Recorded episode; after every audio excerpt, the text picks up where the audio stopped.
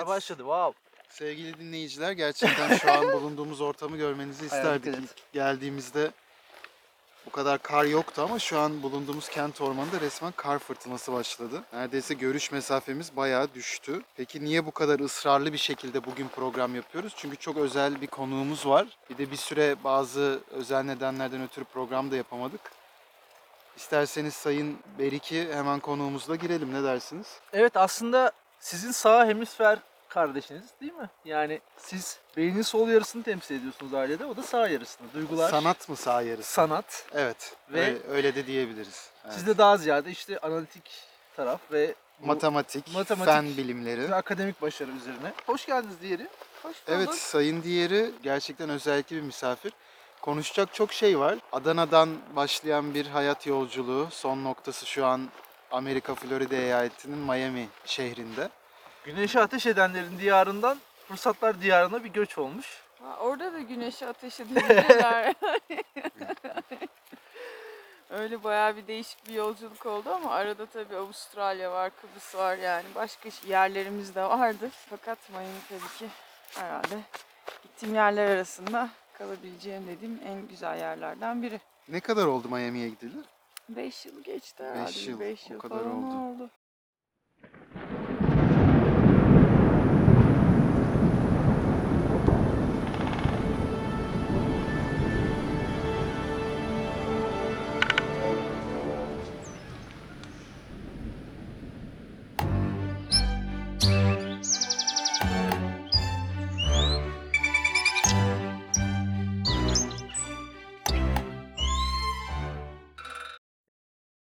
Bizim konuklarımızı ilk daha e, ağırlarken hiçbir şey sormadan yönelttiğimiz bir sorumuz var. Sayın Diğeri size ilk olarak yöneltmek istediğimiz soru şu. Yani bize, ben ve Sayın Beriki'ye öyle bir soru sormanızı istiyoruz ki bu soru bize size anlatsın. Yani cevabı bizde olmasın bu sorunun.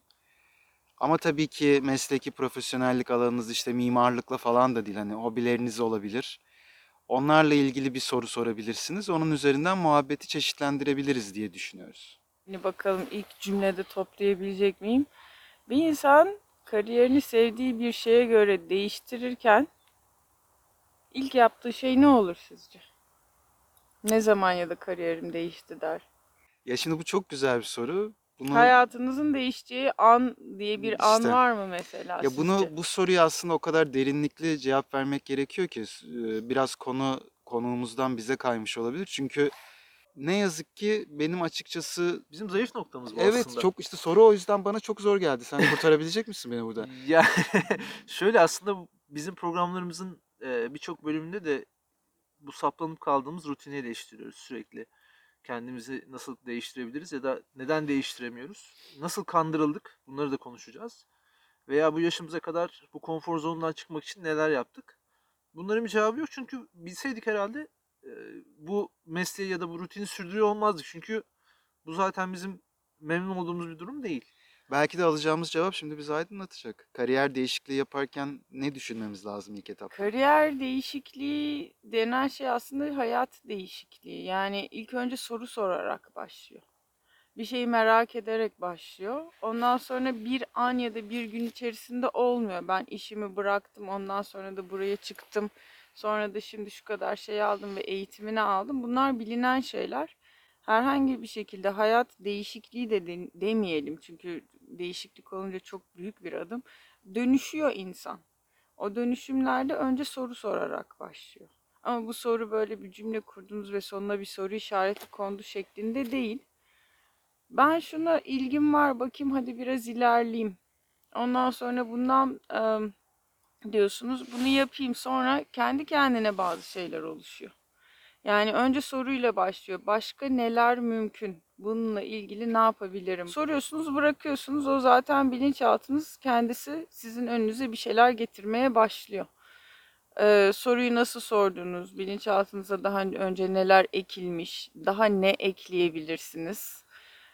Böyle bir şekilde hadi diyelim adını evren koyalım. Evrenden bir şeyler geliyor önünüze. Bir bağlantı kuruluyor gibi. Bir soruyla başlıyor. Bir merakla başlıyor. Yani hani ee, ve e, tam Türkçesini söyleyemeyeceğim ama learning değil de unlearning ile başlıyor. Hmm.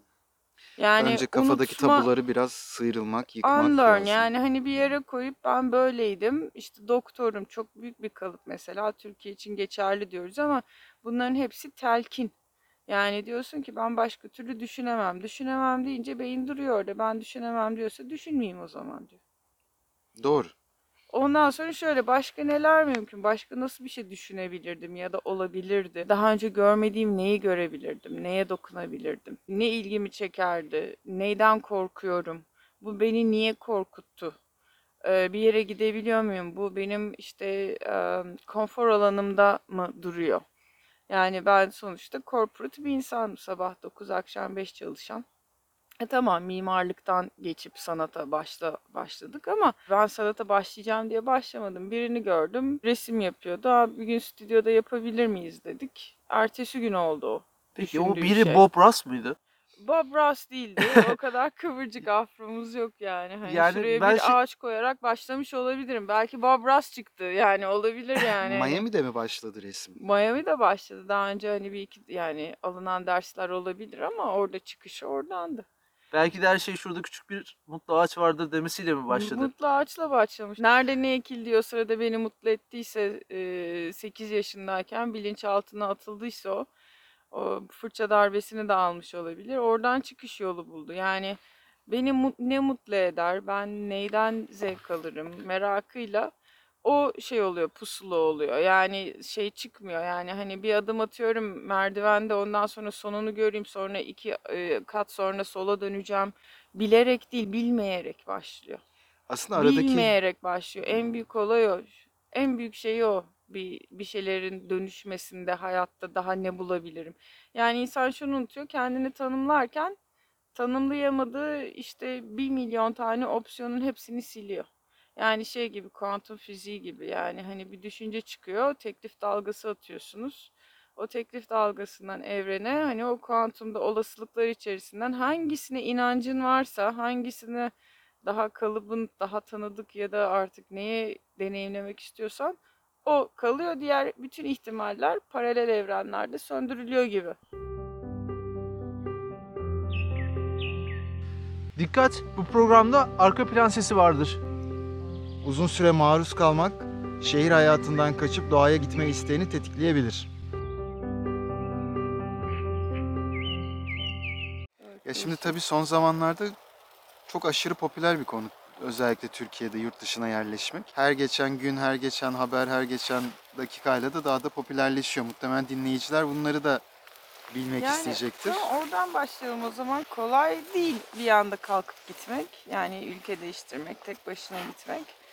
Ama ilk önce tabii legal kısımları halletmek gerekiyor. Yani oraya gittin nasıl kalacaksın? İş var mı yok mu falan onlar ayrı konular. Ama işte yeşil kart denen bir şey var Amerika'da. Evet aslında yeşil kartla ilgili çok sormak istediğimiz sorular yeşil var. kart gerçekten yeşil mi?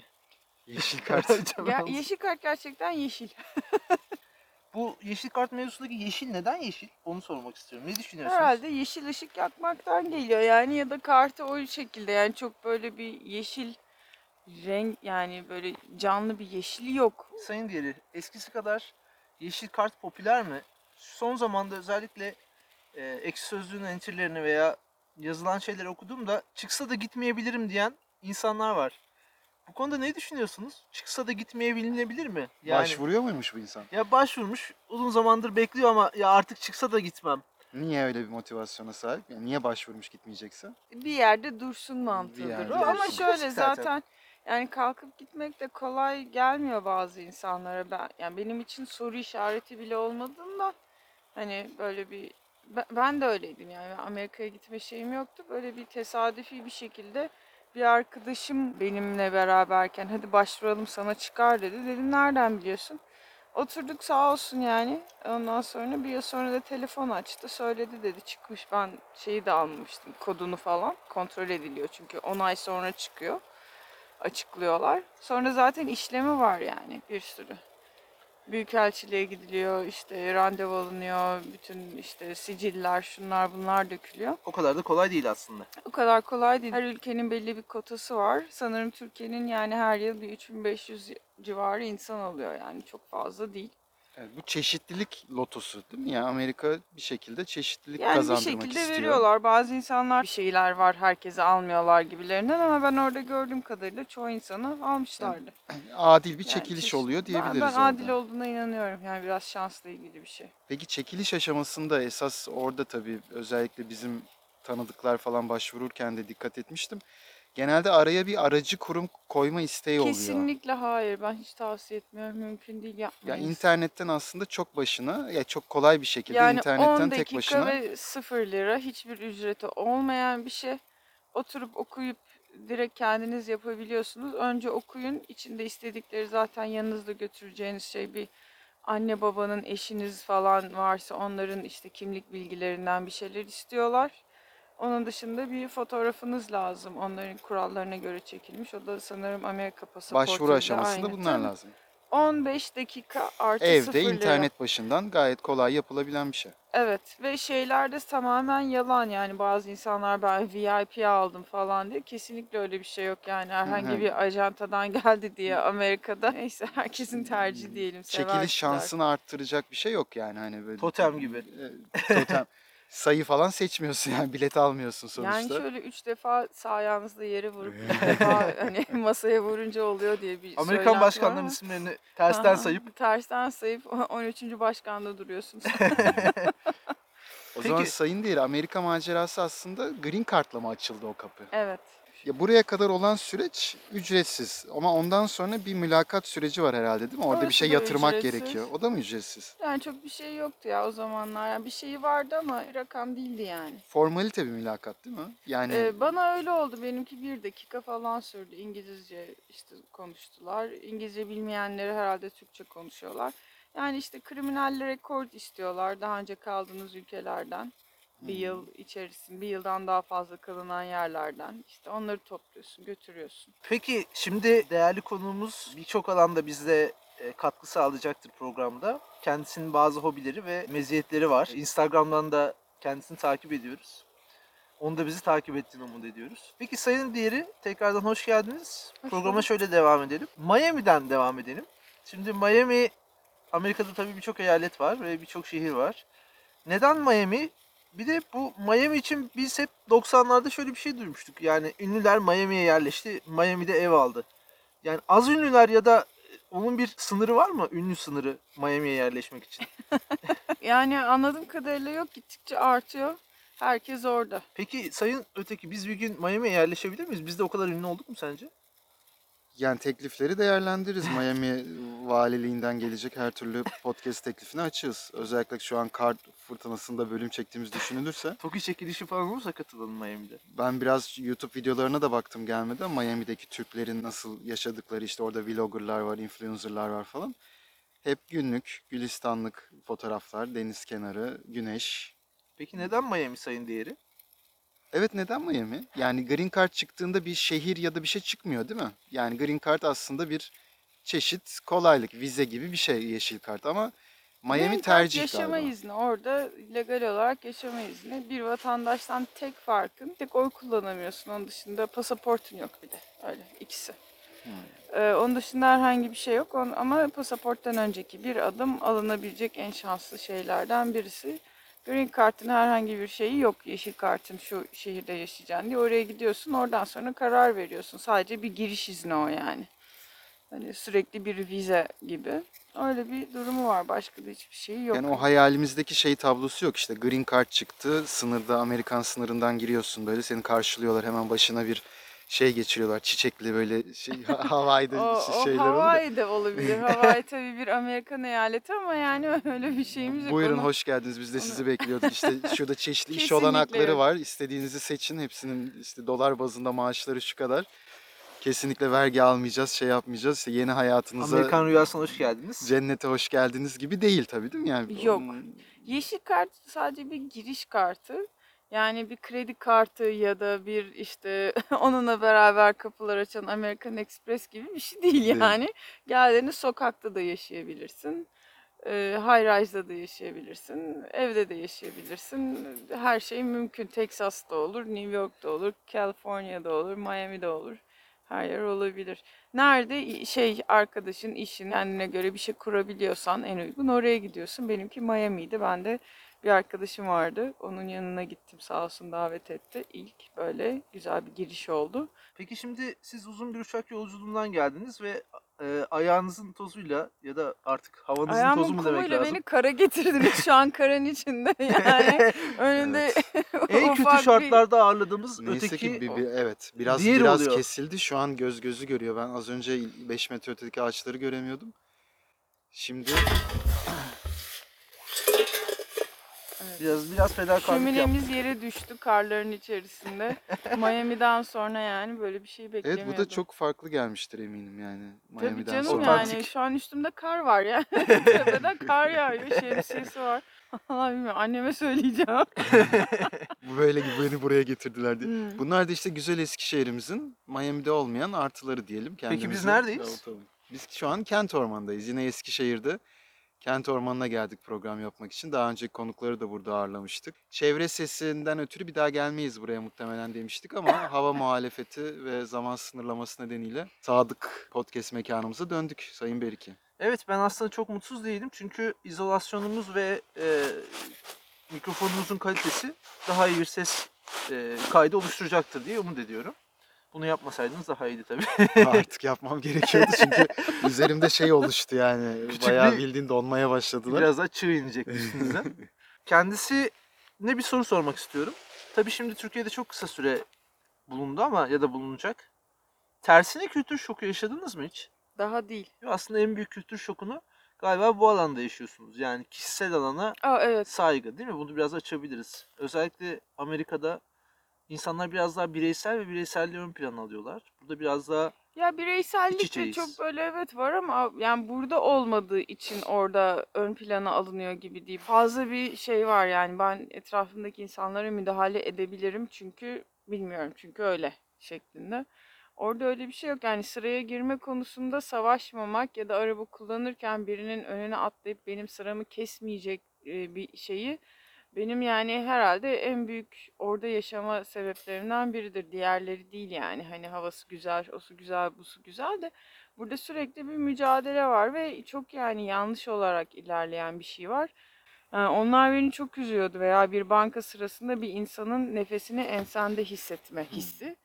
Ee, arkada yürü biraz diyorsun. Yani Türk Hava Yolları'nın sırasına girdim Miami'den gelirken kişisel alana müdahale. direkt arkamda birisi var yani hani bakıyorsun zaten herkes aslında farkında böyle dibine geliyor yani sıra değişmiyor önündeki insan sayısı değişmiyor pasaport kuyruğundaki şey değişmiyor ama sana daha yakın mı olmaya çalışıyorlar bilmiyorum yani Dikkat! Bu programda arka plan sesi vardır. Uzun süre maruz kalmak şehir hayatından kaçıp doğaya gitme isteğini tetikleyebilir.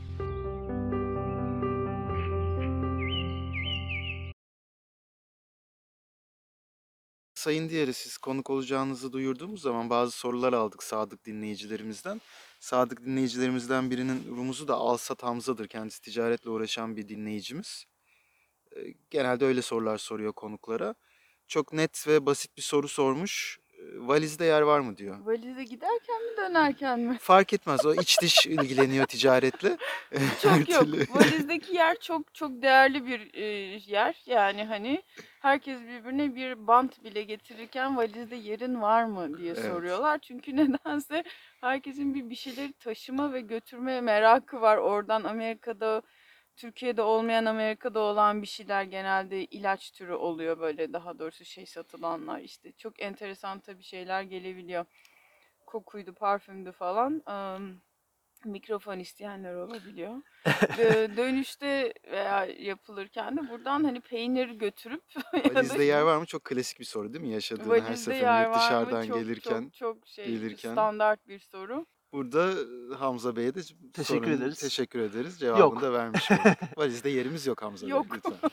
Peki Sayın Diğeri ben e, biraz daha farklı bir noktadan soru gelmiş onu da size iletmek istiyorum. Yerli popçu rumuzuyla e, bir arkadaşımız yazmış. Meksikalı bir ailenin çocuğu ünlü halk sanatçımız Rafet El Roman. Dediği doğru mu? Amerika gerçekten macera dolu mu? Kesinlikle doğru ve kesinlikle bir fırsatlı ülkesi. Yüzde yüz şaka değil. Peki bu maceraya giderken, Amerika'ya giderken genelde hep şey konuşulur. İşte hazırlık, yanına şunları götür, şunları al. Ben biraz tersten ilerlemek istiyorum. Amerika'ya giderken yanına almamayı tavsiye edeceğin şeyler nedir kişilere? Yani düşünce yapısı olarak da olabilir bu. Çok güzel bir şey. Ee, insanlara şikayet ederek konuşmayı bırakmak lazım. Restorana gider herkes birbirine bağırır. Bağırıp çağırarak bir şeyleri halletmeye çalışır. Karşındaki insan da ona cevap verir. Orada özellikle Miami'de birine bağırdığın zaman sen gerçekten çok kötü bir insan konumuna giriyorsun. Bu garson da olabilir. Niye yemeğim gelmedi diye burada şey işte insanlar kavga ederken orada hiç böyle bakarlar. Senin restoranı terk etmeni bile isteyebilirler. Hiç kim olduğunu da fark etmez yani. Hani ister başbakan ol ister bilmem kim ol yani. Hani e, zaten ertesi gün haberlerdesin eğer öyle bir şey olursa. Birincisi şikayet konusu. İkincisi serzeniş. Çok fazla hani işte bu zaten olmaz, bu zaten yapılmaz. Bu buranın şeyidir. Yani insanlar böyle bir yere dalıp gittiğinde geleceğini düşün, düşündüğünde yani bir e, hadi tekrar söyleyeyim onu kuantum dalgasına bir teklif yollandığında bu zaten olmaz. Daha önce olmadı ki. Ben işte şuradayım. Benim şansım böyle. Burada her şey böyle şeklinde oraya bir şey atıyorlar. Bir düşünce. Yani e, demir atıyorlar. Nasıl diyeyim? Çapayı oraya atıyorlar. Ondan sonra tekne oraya doğru gidiyor zaten. Yani hani inşallah batmaz diyorum. Çünkü şeyi çok kısa tutanlar da oluyor zincirini. Onları almak lazım. Onun dışında başka hangi düşünce yapısı bırakılabilir? Kıyas. Çünkü oraya gidince şöyle oluyorsunuz. E, 192 ülkeden insan var veya 195 diyelim hangi ülkenin kimi tanıdığıyla ilgili. O bir sürü insan var. Hani e, siz de onlardan biri ol- oluyorsunuz ve en güzel şey aslında kaybolmak. Doğru. Yani kaybolmak çok güzel. bir Anonim şey. olmak, bütün, değil mi? Anonim. Bütün tanımlarınızın gideceği bir noktaya gel- gelmek lazım. Onları ne kadar yaşatmaya çalışırsan, kuşlarımız var burada çok güzel. Evet, Ee, çok sevdiğimiz bir şey aslında arka planda. Sonunda. Bu biraz acı çekiyor galiba ama Kargo olabilir. üşümüş Hani, olabilir. kargo olabilir. Yani Acı e, çekmiyor da doğalı bu. Kargalar böyle ses çıkartır çünkü sayın diğeri. Yani ben öyle düşünüyorum. Yani hani kıyası bir de bırakıp hani kim olduğun tanımları bırak. Ne kadar çabuk bırakmak. Ne kadar çabuk bırakıyorsun ama Amerika çok yardımcı oluyor konuda. Evet Sayın Diğer en son şeyde kalmıştık. Verdiğiniz cevap için teşekkür ederiz Amerika'ya giderken. Mental olarak zihinlerimizde götürmememiz gereken bir takım huylar, alışkanlıklar, prangalardan bahsettik. Çok da güzel kapsamlı bir cevap oldu açıkçası. Aydınlatıcı da oldu benim açımdan.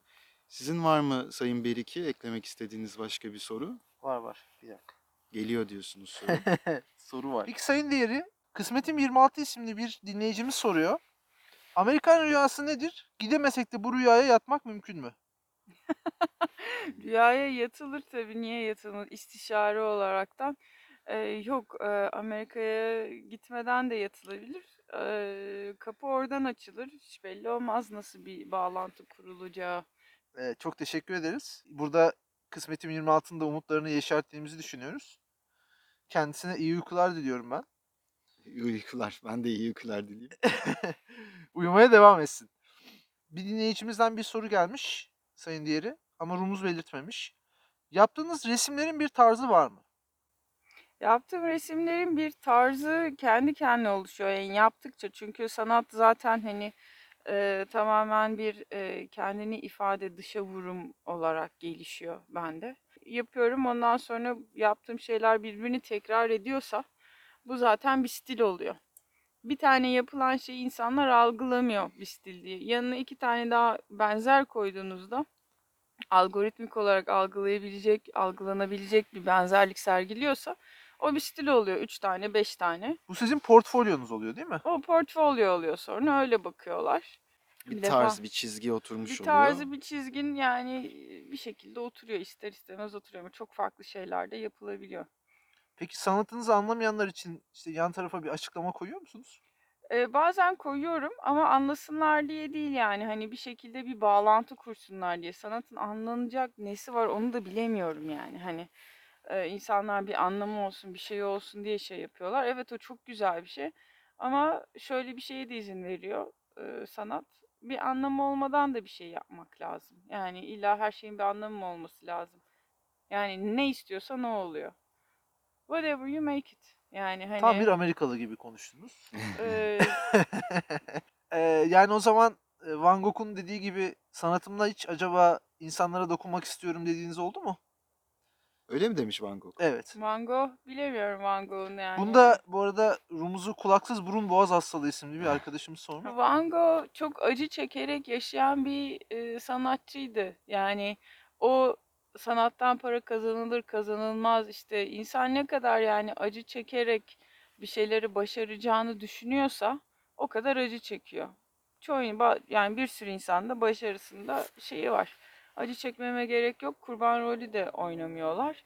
O bilinçaltı kalıpları kalktığı zaman daha farklı yaşanıyor. Benim kimseye dokunmak gibi bir niyetim yok. Ben yani sanat yapayım diye başlamadığım için, okuluna da gitmediğim için hiç öyle şeyim yok. Yani sanat okulu değil, mimarlık okulu. Peki Sayın Öteki ben ablanız Sayın Diğer'in sayfasını biraz gözetlerken Instagram sayfası. evet evet resimlere bakarken Paylaşırız onu da açıklamalara yazarız. tabii ki paylaşım yapılan bazı şeylere baktım ve tabii çok farklı türlerde resimler var. Çok anladığım bir durum değil ama biraz dersime çalışmak istedim açıkçası. Hı hı. Tabii aslında bu resim çizme olayı insanlığın işte mağaralara ilk resmetmesi, ilk zamanlarda e, belli tehlikelerden birbirine uyarması, e, dışarıyı, dünyayı başkalarının anlatma amacıyla yapılmış. Sonra işte bu Rönesans akımları ve belli kalıplarla hep dini objeler, işte belli alanlar ve e, belli kalıplar kullanılmış.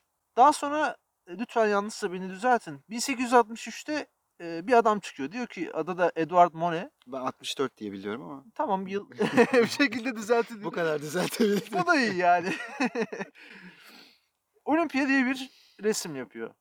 İşte bu Olimpiya e, aslında bu Venüs tablolarında resmedilen o kusursuz kadın silüeti ve işte melekler, dini objelerden çok farklı. Kusurları olan, belli kalıplara sığmayan bir resim ve bunu çok itici buluyorlar. Böyle bir büyük bir akım başlıyor. Daha sonra bu işte e, Van Gogh'a kadar ulaşan alternatif akımların doğmasına neden oluyor deniyor. Tabi bu konuda sizin katkılarınız daha önemli olacaktır. Ee, bu konuda ne düşünüyorsunuz? Yani resim belli bir kalıba girmeli mi? Yoksa siz diyorsunuz ben başlıyorum. Sonraki süreci bir önceki adım kararlaştırıyor. Yani resim yapmaya başladıktan sonra bir sonraki fırça darbesini aslında bir önceki mi şekillendiriyor? Yani şöyle bir kere bu soru bana çok yanlış geliyor. Şu bakımdan çok yanlış geliyor. Resim şöyle olmalı mı, böyle olmalı mı, sanat şöyle olmalı mı? Hiçbir şey olması falan gerekmiyor. İşte sanat sanat için midir? İşte toplum için midir?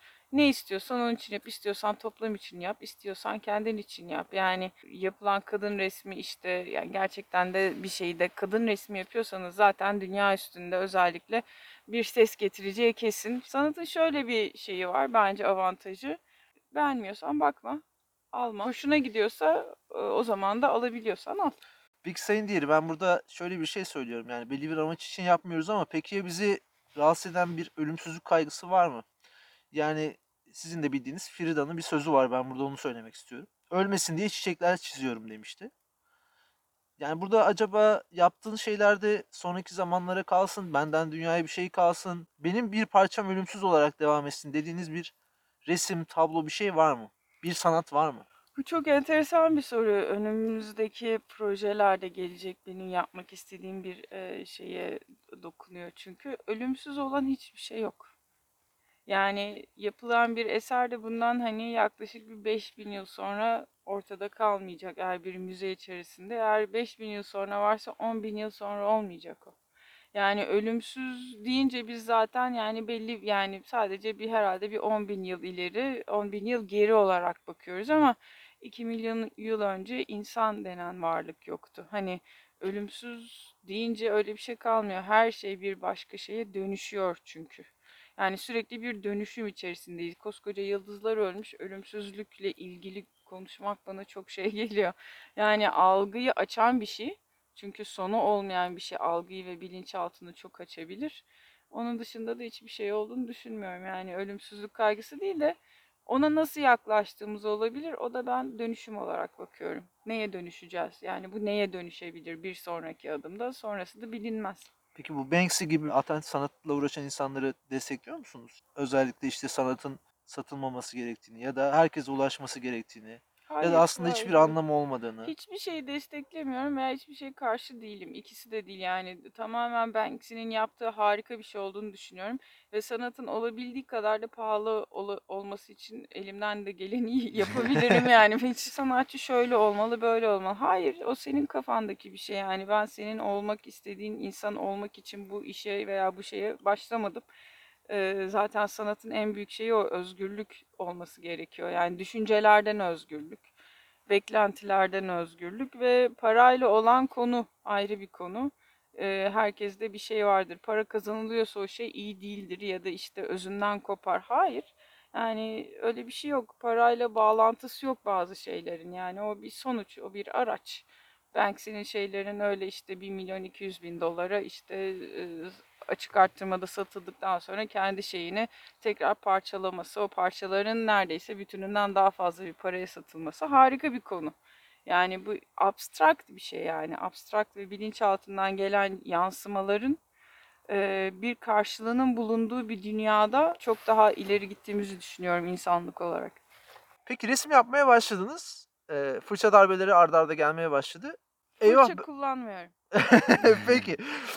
Resim yapmaya başladınız. Renkler ardarda arda gelmeye başladı. Ve sonra bir yerde istemediğiniz bir patern oluştu. Geri de dönemiyorsunuz. Öyle bir durumla karşılaştığınızda ne yapıyorsunuz?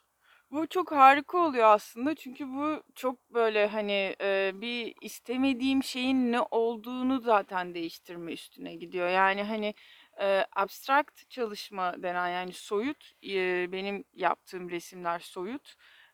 Birinin resmini alıp karşınıza birinin yani bunu en mükemmel fotoğrafa benzer şekilde ne yaparım diye bir beceriden gelmiyor benim yaptığım resim. Benim yaptığım resim soyut olduğundan dolayı neyin doğru veya neyin yanlış olduğu ile ilgili hiçbir şey yok. Guide yok. Orada benim bilinçaltım açılıyor ve şey oluyor. Yani her seferinde yanlışlıkla bir şeyi döküyorum veya ya bu benim istediğim değil. Peki benim istediğim ne yani? Niye daha açık renk istiyorum ya da niye daha koyu renk istiyorum ya da nerede durmam gerekiyor ya da nerede durmamam gerekiyor? Hangi resim ne zaman bitiyor? Kararını kim verecek? Doğru. Kimse yok. Mimari bir proje yapıldığında bir yerde duruyorsunuz. Hani bu niye 25 metre tavan koydum buraya? Hani bir kalıbı var. Ama resimde işte onlar zaten çok ön plana çıkıyor. Bizim de podcast'a başlamamız soyut bir şey aslında. Evet. Biz de Yani- birçok beynimizde alan açtık. Baktık resim yapamıyoruz. Sizin yaptığınız işte bayağı önemli bir şey Bizim yani. işimiz de zormuş ya sayın. Sizin işiniz de zormuş. Bir de Sizi zaten dışarı çıkartarak bunu görmüş olduk. Ee, doğada podcast yapmamız gerçekten özellikle bu mevsim şartlarında hiç kolay değil. Hiç kolay değil. Ben yine bugün sorguladım şu an. Yani biz kendi aramızda bir söz mü verdik? Bir yemin mi ettik? Kan mı akıttık? Yani biz neden e, kış mevsiminde bu Sözsüz işi bir anlaşma yaptık herhalde kış kendi mevsiminde aramızda. bu havalarda da devam edeceğiz diye bir şey var mı aramızda? Yani bunu bir görsel olarak insanlara anlatsanız çok iyi olur. Şu an ben söyleyeyim yani ormanın içerisinde e, ikisinin de berikinin de ötekinin de üzerinde bir kar tabakası var. E, ama bunlar görülmediği zaman hiç şey. Yani mikrofonun üstünde şu an daha çok şey var. Kürk var öyle söyleyeyim bu iki arkadaşlar. Teşekkür ederiz dinleyicilerimize çektiğimiz bu cefayı da paylaştığınız için. Birinci elden. Evet. Bu da böyle bir bölüm oldu. Veda yapalım mı? Yapalım. Teşekkür ederiz diğeri. Katkılarınız çok güzeldi ve çok keyifli bir sohbetti. Hava koşulları için ve ideali sağlayamadığımız için şimdiden özür dileriz ama umarım siz de keyif almışsınızdır. Benim için çok güzel oldu. Çok teşekkür ediyorum. Yani Miami'nin sıcağından burada kırın ortasında sizinle oturmak ve böyle güzel sorularınız için e, kardeşimi de görmek harika oldu. Sorularınız da çok güzeldi. Ben de kendimi ifade edebildiğim için kelimelerle çok mutlu oldum. Teşekkür ediyorum sizlere. Ben de çok gerçekten eğlendim. Hem Sayın Diğer'ini de farklı bir gözle de görmüş ve tanımış oldum.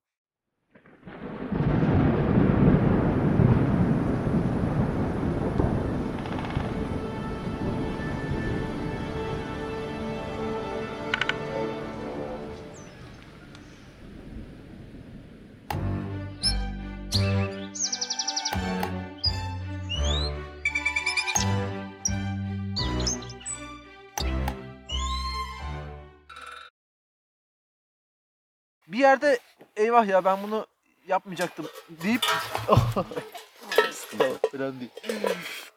İyi misiniz? İyi, Her seferinde biraz daha ateş kaybediyoruz yalnız.